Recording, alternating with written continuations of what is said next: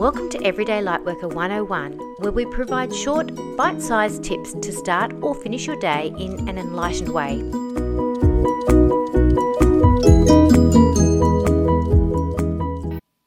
Hi everyone, it's Michelle Lightworker and welcome to Everyday Lightworker 101. And today's lesson is on discipline and the throat chakra. So, when we're speaking to others, we need the vibration of discipline to be mindful of how we're speaking.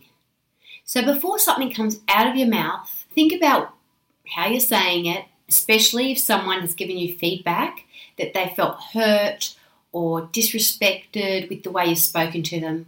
And it may well be that you've presented the truth, but it's a bit pointy and it's a little bit aggressive, or they're very sensitive and have taken it that way.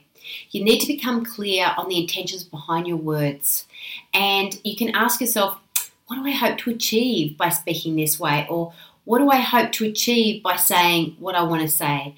And is it to try and control or change someone else? Okay, because that can lower your vibration and and the relationship's vibration too. Are you saying what you're saying to build the relationship up? That's great if you are because already you're coming from an intentionality of a higher vibration. So if you're speaking from a place where you're trying to people please, then you're really already lowering your vibration. So when you're coming from a place of truth, um, then you're elevating the discussion. However, sometimes it takes the vibration of discipline to mix truth and love together so that the words are delivered in a truthful way with loving intentions. And this is tricky to master. I, I myself have been through this especially teenagers go through this, and that's why we all need to uh, learn ourselves and, and model that, especially for our children, to call on this principle of discipline in how we speak to people. And it assists us to slow down before we speak. Uh, we breathe more. We take some guidance in, and we're not blinded by our anger or biting back. And we're giving ourselves permission to pause and reflect on what we're going to say, how we're going to say it, what our intentions are, and it will really elevate our relationships. And you'll find that words coming out of your mouth tend to become more inclusive and geared towards solutions. And it does take two to tango, though, in relationship. So, with all the loving intention you master, you can't really save a relationship where only one person is willing to speak the truth with that loving intent.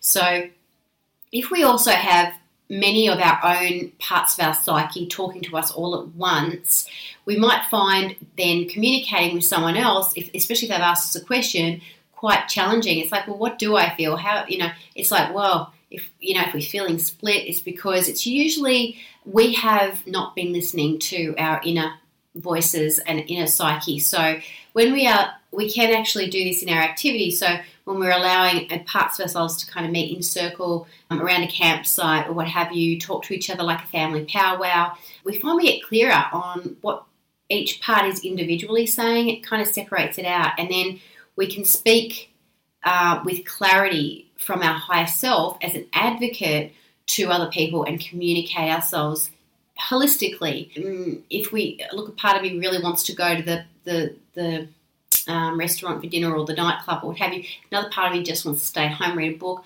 I'm feeling a bit tired. Um, maybe I can come for a little while and then head home. You know, just just being able to give you an example there of how easy it is to really discipline ourselves to moderate um, our actions in everyday life by first having that powwow with, with our parts. and it's not about overcoming our shadow, our parts. It's really about integrating it and becoming disciplined and noticing what each part of our personality is saying so that we can learn from it and we don't step into judging it and our attitude becomes more disciplined about our shadow because these parts of our personality all have a gift. You know, if there is a part of us feeling a bit weary, then we're able to rest. If there's a part of us feeling, oh, a bit bored, I really want to go out and oh, I miss people, you can still do both. It's just a way of finding a common ground. So let's move on to our activity. So, our activity for today is just take a moment to close your eyes and going into our safe place, you want to make sure that you're feeling safe and calling your guides in. and feeling very serene and just taking a moment to feel like you're sitting around a campfire in your safe place and you're going to have an inner family powwow um, with your higher self as the mediator.